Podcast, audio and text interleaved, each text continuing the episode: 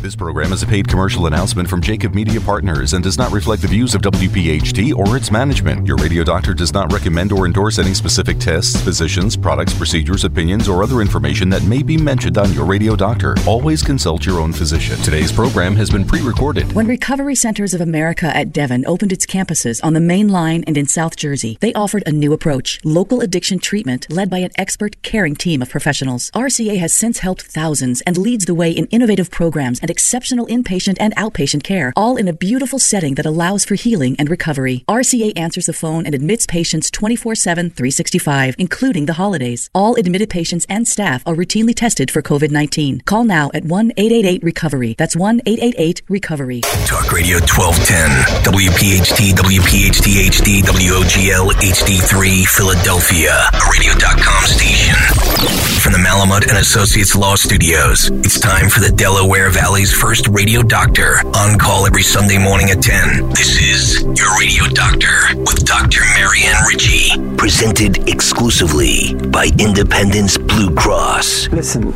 seven months or ten months is an absolutely exceptional, exceptionally short time frame to produce this vaccine. Your health determines your life, your longevity, and your happiness. Let your radio doctor lead the way with your medical education. Your radio doctor, Dr. Marianne Ritchie. Good morning on this last day in February. No leaping this year. February is Heart Month, not just because it includes Valentine's Day, but because of the need for the constant reminder that heart disease is the most common cause of death and disability in adults in the U.S., including women. Sadly, many women are not aware of the magnitude of this risk. Today, we're joined by Dr. Lisa Freed, who will share her wisdom about the need to make women aware the prevalence and likelihood of heart and vascular disease in women, symptoms of heart disease, which, can be classic or atypical, and risk factors that you can recognize and work to eliminate. We'll also hear from Ms. Stephanie Austin and her remarkable story of a near death experience and how she was brought back to life by her husband's quick reflexes to perform CPR. Dr. Lisa Freed, an assistant clinical professor at the Yale School of Medicine and the director of Yale New Haven Hospital's Women's Heart and Vascular Program. Welcome, Lisa. Thank you so much for joining us. Thank you for having me. Lisa, we have a lot of good information to share. How important is heart disease, which would include vascular disease like strokes? How important is that in women? Heart disease is incredibly important in women. In fact, cardiovascular diseases like heart attack and stroke are the number one killer in American women. So, I guess really the first step in, pre- in prevention is awareness. And what can you tell us about the public's perception? Awareness is absolutely key. Uh, for about 30 years, um, between 1984 and 2013, more American women than men were dying of heart disease. Unfortunately, both women and healthcare providers were unaware of this problem. So many physicians, like myself, began public awareness campaigns to educate the community. Mm-hmm. Now, I know the American Heart Association has been active since 2004 with their campaign called Go Red for Women, and especially during February Heart Month, educational events all around the country. And you mentioned the other day we were chatting a cardiology journal like Circulation surveyed women in 2009 and again in 2019. What did that show us? Yeah, so the American Heart Association has been keeping very close tabs um, on awareness in women and in physicians and trying to promote that awareness. Um, and despite all the campaigns and the original progress that they did make um, in teaching the public, there was actually a marked decrease in this most recent study, a decrease in awareness that heart disease is the number one uh, cause of death in women. Um, interestingly, it was except women over 65. And we wonder if, um, since those were the women that have been targeted from the beginning of these programs, if maybe we did make an impact on that group. But the younger women um, seem to be less aware at this point. Um, women, in fact, were more likely to identify breast cancer as the number one cause of death, um, especially those women who were less than 34. Wow. And we know that heart disease has seven times as many deaths as breast cancer. Not that they're mutually exclusive, they're both important, but um, heart disease can't be ignored. So, why do you think this happened? Um, they they did um, poll the women, um, and they asked them um, what what their lifestyle was like, and it women, younger women are less likely to report leading a healthy lifestyle. Um, they report lack of time to take care of themselves, more stressors in their lives. Um, and unfortunately, going along with that, in the past two decades, more women between the ages of 35 and 54 are having heart attacks. Um, the conclusion um, that the study made was that we need to increase our efforts to educate women, especially younger women, Hispanic and non Hispanic Black, and also to target the OBGYNs um, who often perform primary care for the women in order to educate patients better. And you make a good point there because so many women think of their OBGYN doc as their primary care physician, and might, that might be the only place where we get to stress having their blood pressure checked. I know with colon cancer, the risk for colon cancer is increased if a woman has ovarian or uterine, and the reverse is true. So we're trying to work with the national OBGYN academies to partner with that as well. So, what symptoms would a woman look for? Um, there are um, two different type. The cardiologists group symptoms into two different categories. Um, they call some symptoms typical symptoms, and then the other category atypical symptoms. In general, women are less likely to associate their symptoms with heart disease and more likely to wait before seeking medical attention. Um, so often they're underdiagnosed uh, for heart disease. Um, the typical symptoms is what we call the Hollywood heart attack. Um, people develop chest discomfort, can either be pain or pressure or tightness, like the elephant sitting in the middle of your chest, mm. Um, can radiate to the left, radiate down uh, to their left arm, up to their left neck. They can have associated shortness of breath, nausea, vomiting, and sweating. So those are the typical symptoms. Um, atypical symptoms can have people can have shortness of breath without chest discomfort, um, neck, shoulder, or back pain without any other associated symptoms, nausea and vomiting without chest pain, um, and then they can also have something called vital fatigue, where they are just so tired tired um, that they can't even get out of bed and, and get going in the morning, or they don't even have the energy to make their breakfast. That this is ongoing fatigue that um, sometimes comes along with chest discomfort, sometimes not. Um, also, women tend to have more uh, pain that's from their heart or angina when they're at rest or with mental stress. Um, overall, the most common symptom that women present with with heart attacks is still chest discomfort. Um, but women overall are more likely to have the atypical symptoms than men are. It's really important for women to hear you say that just prolonged fatigue, I guess that's decreased blood flow, right? If their, yes, their heart's not right. pumping as well, scary. So, what would someone do if they have symptoms? If someone has what we call acute symptoms, they have the sudden onset of chest discomfort and shortness of breath, or any of the symptoms, the the Hollywood heart symptoms that I described, or even the atypical ones, um, the very first thing they should do is call 911 as they're doing that, they should chew four baby aspirin. Baby aspirin are the ones that are 81 mm-hmm. milligrams um, while they're waiting for the ambulance to come. Um, there's been actually many studies um, that look at who women consult uh, for their healthcare advice just in their regular lives, not their physicians necessarily. Um, and it's been shown that if they go up to a perfect stranger on the street and say they're having chest discomfort, they will get to the hospital much quicker than if they ask their husband. If they ask their husband, they often hear, Oh, you had indigestion last night, or maybe you're just stressed out, and they actually delay calling 911. Um, so I always tell my patients that if they think they're having a heart attack, to run out onto the street, tell a perfect stranger, and they'll get to the hospital in the right amount of time. I guess the person who really loves them is in denial. They don't want to think their wife's having a heart attack yeah, mm-hmm. that, that's definitely part of mm-hmm. it. Absolutely. Um, if their symptoms are more gradual, um, say they develop chest pain when they're lifting a laundry basket or walking up a flight of steps, and it's a slow and more gradual onset that they're noticing these symptoms, um, the right thing to do in that case is to tell their primary care provider um, so they can get an electrocardiogram um, or get sent perhaps to a cardiologist for a stress test. Now, I know there are risk factors that are common to men and women, and, and we think about traditional risk factors that we can't control. You can't pick your genes and you can't stop the clock. So, age, men over 45, women over 55, but that family history is so important. Know your family history, and if you have a first degree relative who's had a premature heart attack or stroke, men under age 55, women under 65, and we tell our patients first degree relative is somebody right next to you, a sibling or a parent. What are the ones, Lisa, the risk factors that we can treat or improve?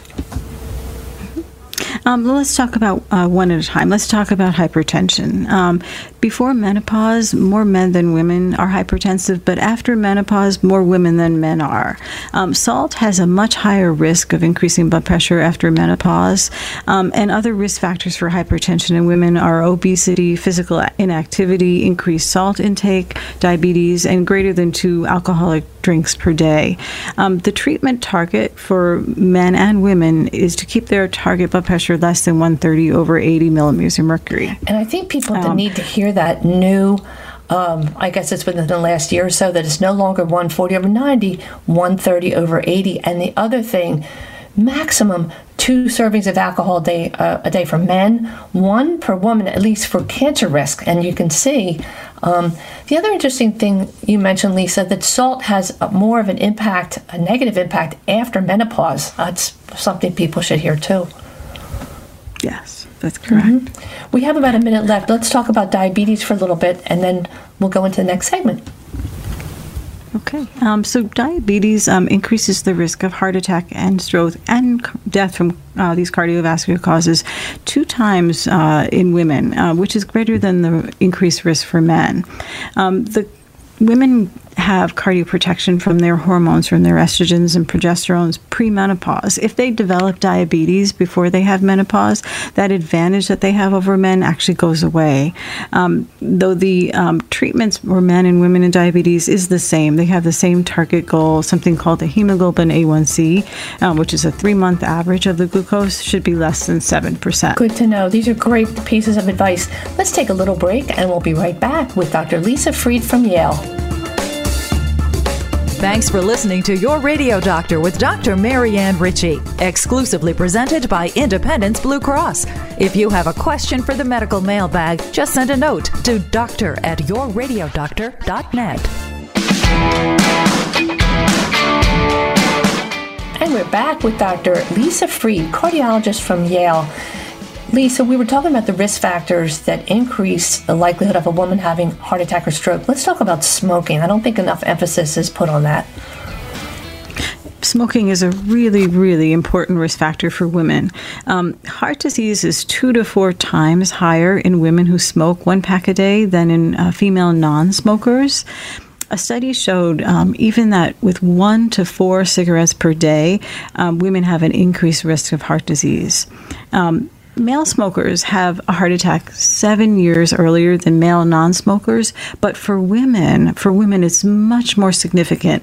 Women smokers have their first heart attack 19 years earlier than female non-smokers. Um, we don't really know exactly why that is but it's been associated with perhaps a difference in clotting factors that women um, have more clotting factors than men and so more likely to have a heart attack um, when they combine it with the cigarette smoke. Um, but there is hope um, if you have smoked more than 20 pack years, which we calculated as either one pack for, pack a day for 20 years or two pack a day for 10 years, um, there's a lower risk of um, developing heart disease if you quit. Um, within five years, your risk goes down um, compared to a current non-smoker. I mean, a current smoker, and there's a significantly lower risk after quitting for 10 to 15 years. That really brings your risk down closer to that of a not, never smoker. It's interesting when you distinguish the, the increased risk in women versus men because colon cancer behaves the same way. Women that have uh, that smoke, um, colon cancer is nastier than in men who smoke. Let's talk about the risk factors that are more specific to women. I, I love how you outline that. Yeah, so um, new guidelines, um, it's actually the fourth set of guidelines that pertain just to women and heart disease, came out in September of 2020. And they this time chose to identify risk factors that were just specific to women.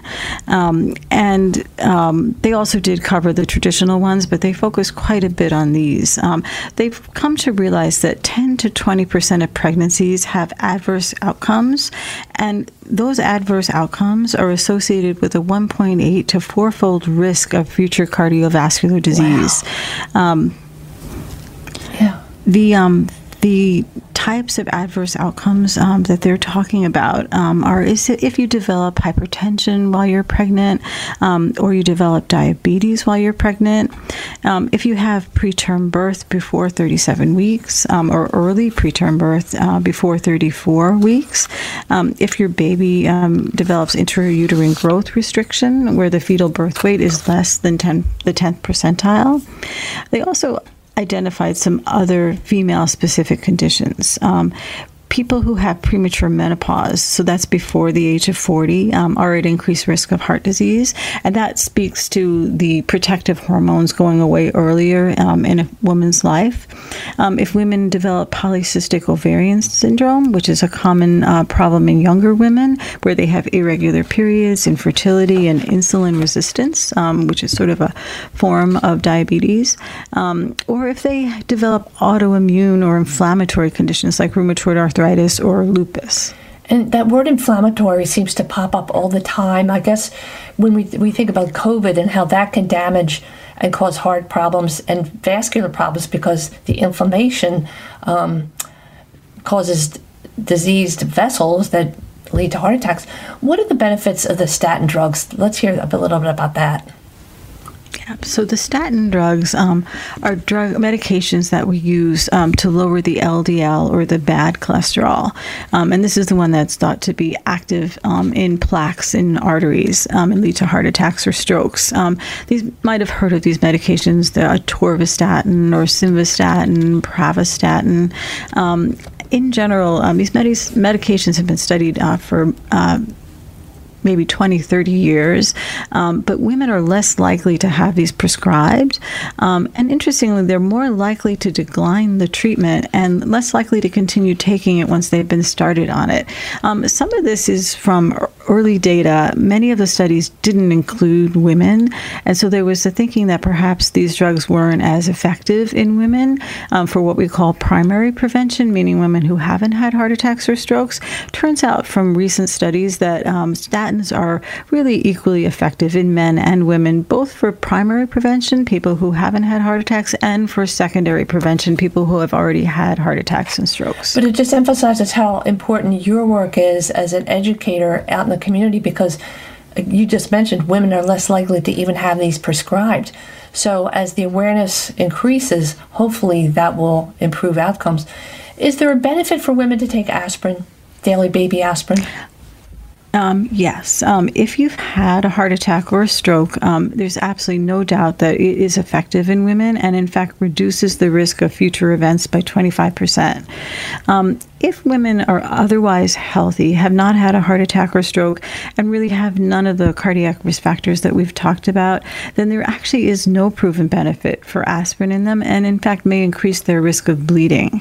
Um, if someone has many risk factors, they're diabetic, they're high they have high blood pressure, they smoke, um, and no history of bleeding, then it's something to consider, something for their doctor to consider for them to give them a baby aspirin. And I think, again, we tell our patients so often please, when you see your doctor or healthcare provider, please tell us if you're taking anything over the counter.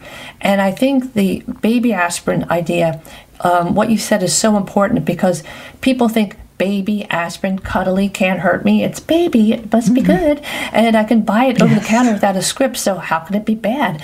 And yes. I have seen so many uh, as an internist, uh, you know, not I practice GI, but GI bleeders, people come in with anemia because they have a slow trickle. Their stomach lining is irritated, they have small ulcers, and they lose a little bit of blood each day. And over time, they come in with a heart attack, ironically, because their blood count is low. So, chicken and egg, yes. and make sure to our listeners tell your doctor if you're taking any supplements or medicines, or you're borrowing your your husband's uh, antacids. We should know what's what you're taking. How has COVID affected heart disease risk, Lisa? That's a big one. Yeah, so we're just starting to understand um, all the things that COVID can do to the heart. Um, one of the things we know that it does for sure um, is it can cause a cardiomyopathy or a weakening of the heart muscle, as many viruses um, can. Um, that in turn can lead to congestive heart failure if the muscle is functioning poorly. It also can lead to arrhythmias um, as well, irregular heartbeats. the other thing that COVID has shown us is that it can actually cause blood clots that can lead to heart attacks, strokes, or pulmonary emboli, which are clots to the lungs. Have we learned uh, very much uh, from the data collected so far? I don't know if there's any other than it's the immune system, and I wonder if um, people getting the vaccines. I know the people that finished the first two vaccines in the trials are probably six months out or so. So it will be interesting to see as we follow people, um, you know, uh, if there's a decrease in in these events.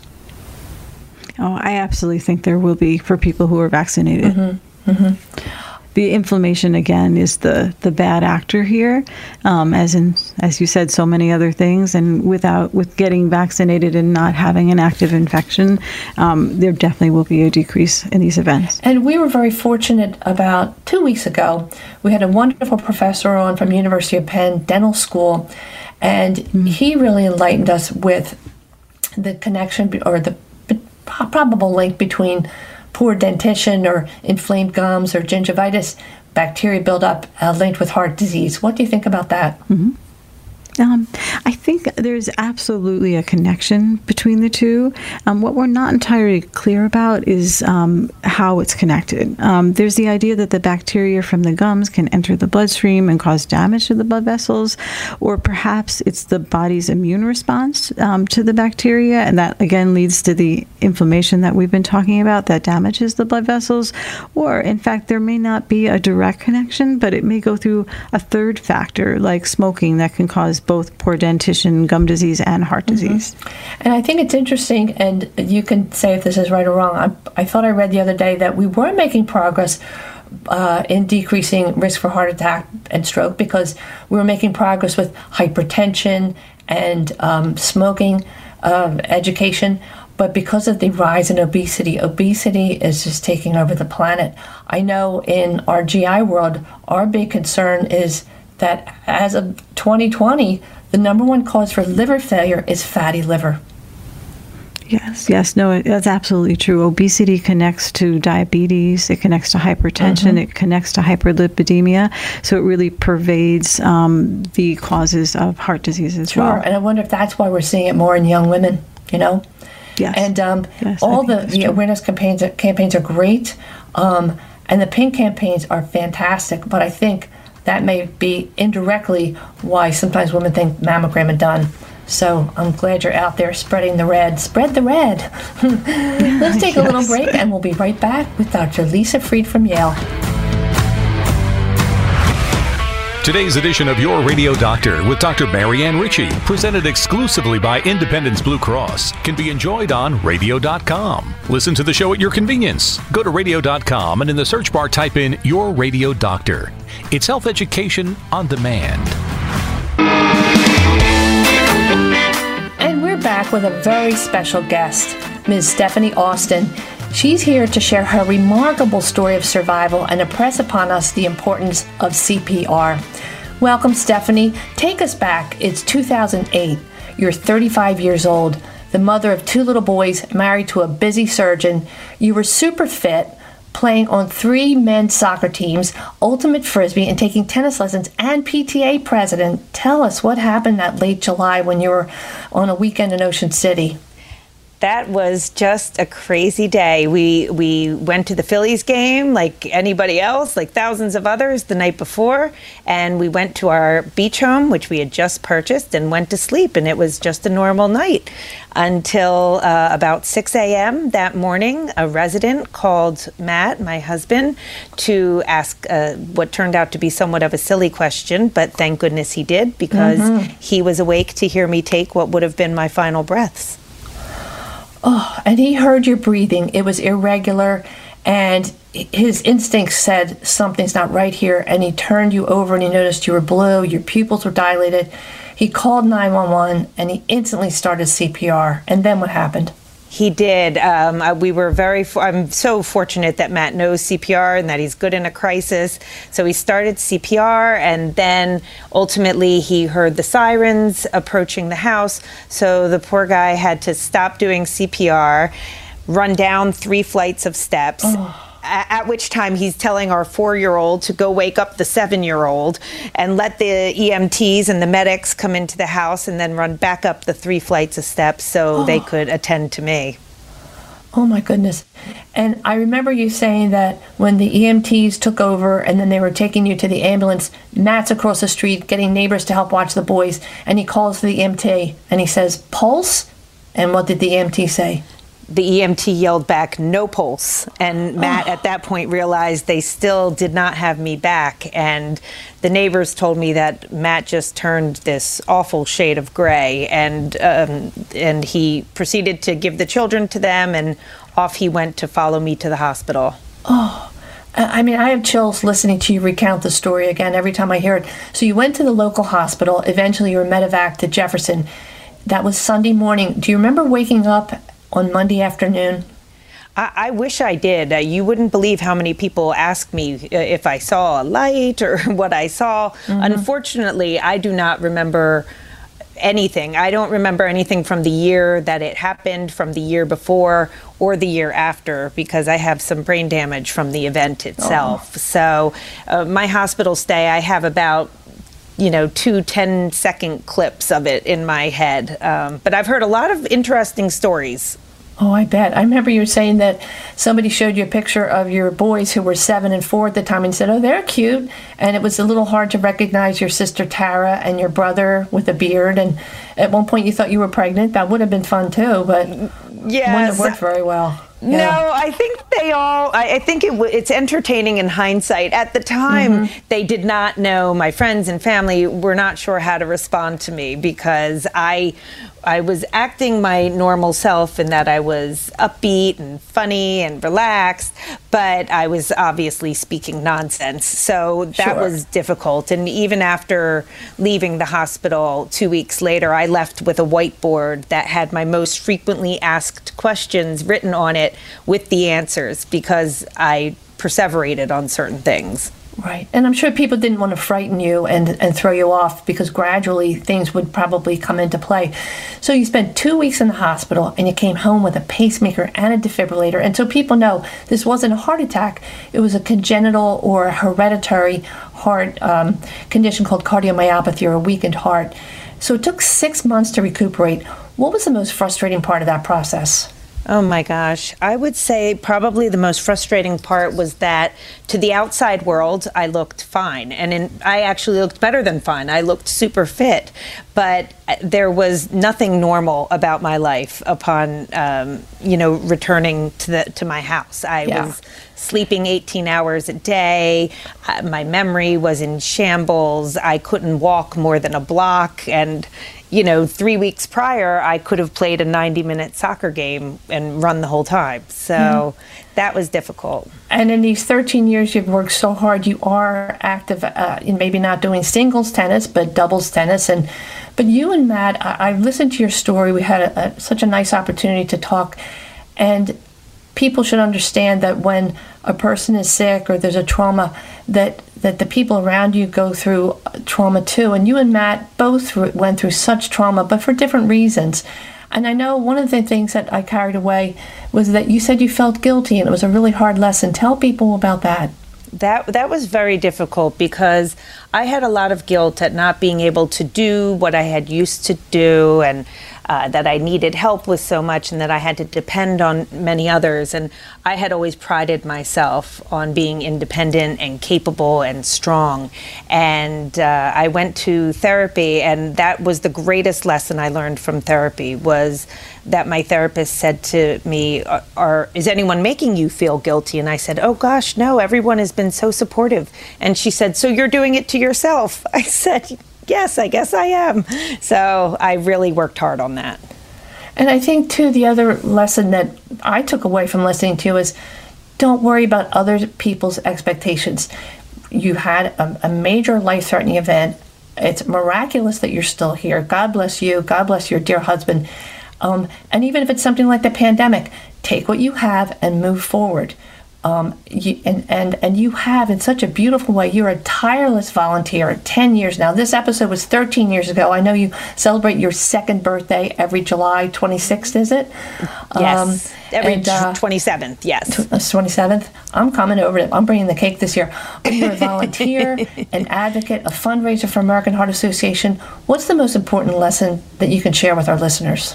Oh, I, I want well, first, learn CPR. There is now hands only CPR, which we know increases survival two to three times. You don't have to do mouth to mouth. And, you know, people need to realize you can't make somebody more dead. And learning CPR enables you to be a lifesaver, and it's very easy. So I encourage that. The other thing is for women to know that heart disease is the number one killer of them. And for survivors to realize we have a voice. So use that voice to educate your friends, your family, and and that's why we actually started. I, I started a campaign called Faces of Heart, so we can honor women who have survived cardiovascular disease and are trying to help the community. And I want people to see that video, Faces of Heart the story of Stephanie Austin. It is so beautiful. I watched it three times. Aww. Faces of Heart, the story of Stephanie Austin. And you can see it on YouTube and you can see it on the American Heart Association website, heart.org. Stephanie, one thing for sure, you certainly do have a very big heart, and we love you for it. I heart you, Stephanie. Oh, Marianne, thank you so much for this. This has been such a pleasure. I've got goosebumps. Thank you. Thanks for sharing your story. Stay Always. well. You too. Thanks for listening to Your Radio Doctor with Dr. Marianne Ritchie, presented in part by Recovery Centers of America. When needed, call RCA 1 888 Recovery.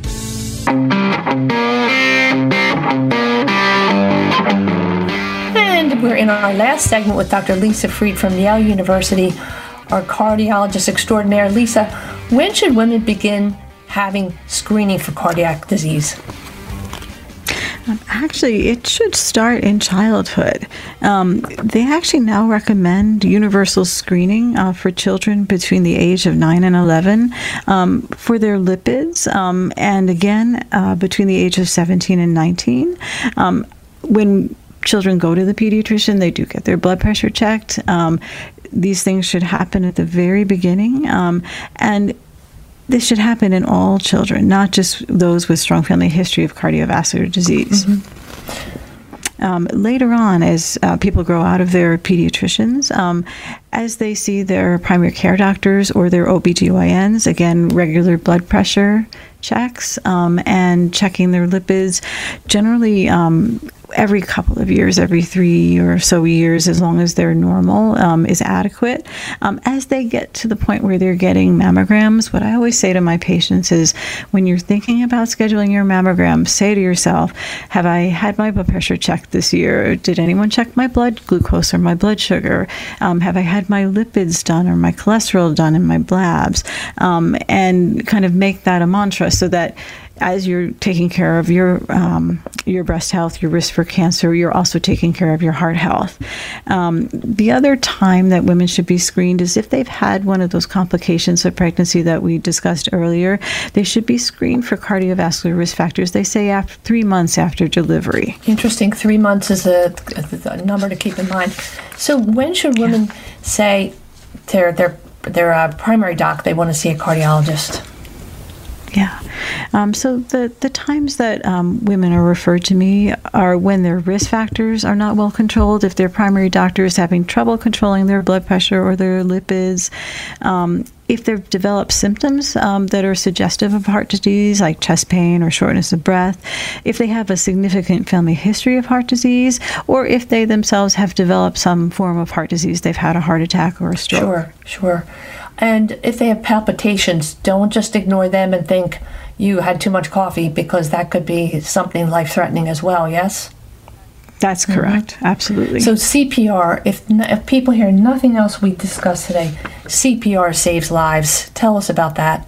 In our final minute. Yes, absolutely. I'll repeat that. CPR saves lives. Um, the American Heart Association, American Heart Association says it very nicely. They envision a world where no one dies from a cardiac arrest. Um, there are basic life support classes that are available to anyone. Um, if you were to visit the American Heart Association website, you can find classes in your neighborhood. Um, you can also order kits if you know CPR and you want to teach a friend or a neighbor in your area. It is absolutely so important. Well, and I think that the American Heart Association does such beautiful work. Their website is heart.org. Easy to remember, heart.org. Lots of great information. As Dr. Freed said, you can find places in your neighborhood or your community where you can take a CPR course. And the other thing is to learn how to use the AED or the defibrillator. You should know where that is at your workplace and your school. It could save someone's life, and you'll feel really so much better if you don't miss that opportunity. Dr. Lisa Freed from the Yale's Women's Heart and Vascular Program, thank you so much for joining us today. We learned a lot, and I hope people listen because it can save lives. Thank you so much for helping me spread the word.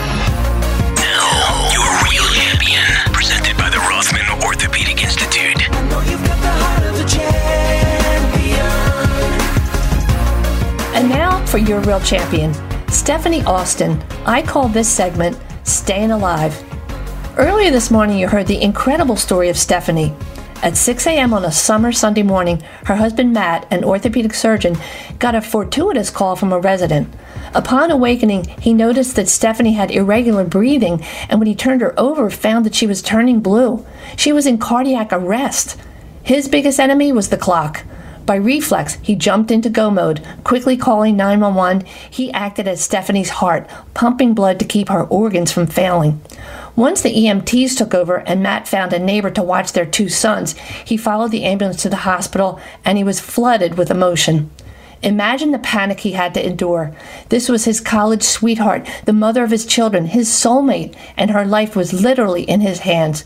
By day, a master surgeon, routinely performing complex operations, but when the patient is a loved one, the fear is palpable. Stephanie spent two weeks in the hospital and six months recovering, but she learned some valuable lessons.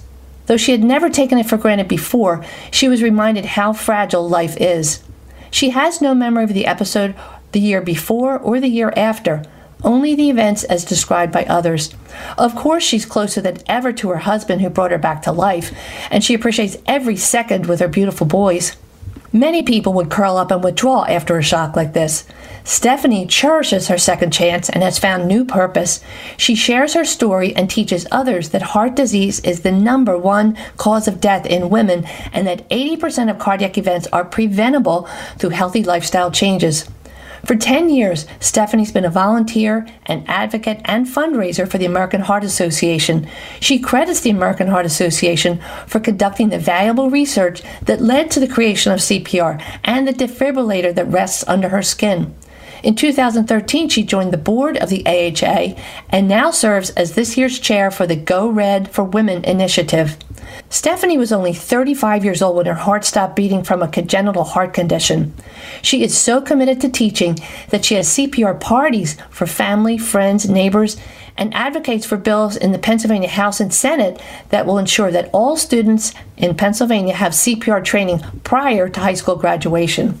When you talk to Stephanie, it's almost like she's telling the story about another person.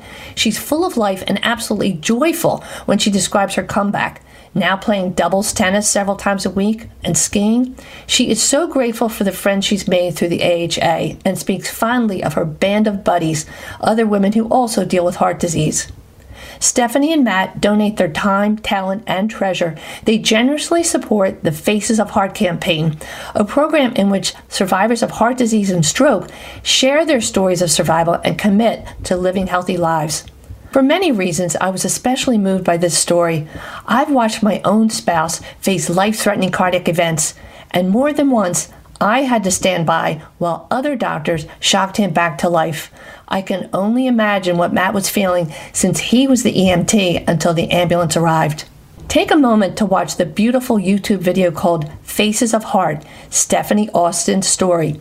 Visit the American Heart Association website, heart.org, and see where you can take a CPR course in your community. And for you music fans of the disco era, pay close attention to the CPR instructor who will tell you to pump on the chest to the rhythm of the Gees song, Staying Alive. We salute you, Stephanie and Matt Austin. You're real champions. Tune in next week as we begin Colon Cancer Awareness Month. Our guest will be Dr. Mark Pochapin, recent president of the American College of Gastroenterology and the physician who treated Mr. Jay Monahan, late husband of TV anchor Katie Couric. During March, you can join the Blue Lights campaign. All of the buildings in Philly go blue during March. There's a national movement to decrease the screening age from 50 down to 45 years of age because it's the number two cause of cancer death and numbers are rising in younger people. More people die of colon cancer than breast cancer. It's common, it's preventable. Put a strand of blue lights on the front of your home or business, a blue light on your porch. Share the message. Stop colon cancer, get screened. Send us a photograph of your blue lights or you wearing blue to info at bluelightscampaign.com. That's info at bluelightscampaign.com. There's no February 29th this year, so let the sounds of Sinatra help you leap into March. And always remember that your health is your wealth. Thanks for listening to your Radio Doctor, Dr. Marianne Ritchie, a Jacob Media production. If you're interested in learning more about the power of the radio hour, contact Joe Kraus at 267 261 3428. This program is a paid commercial announcement and in no way represents the views of WPHT or its management. Today's program has been pre recorded.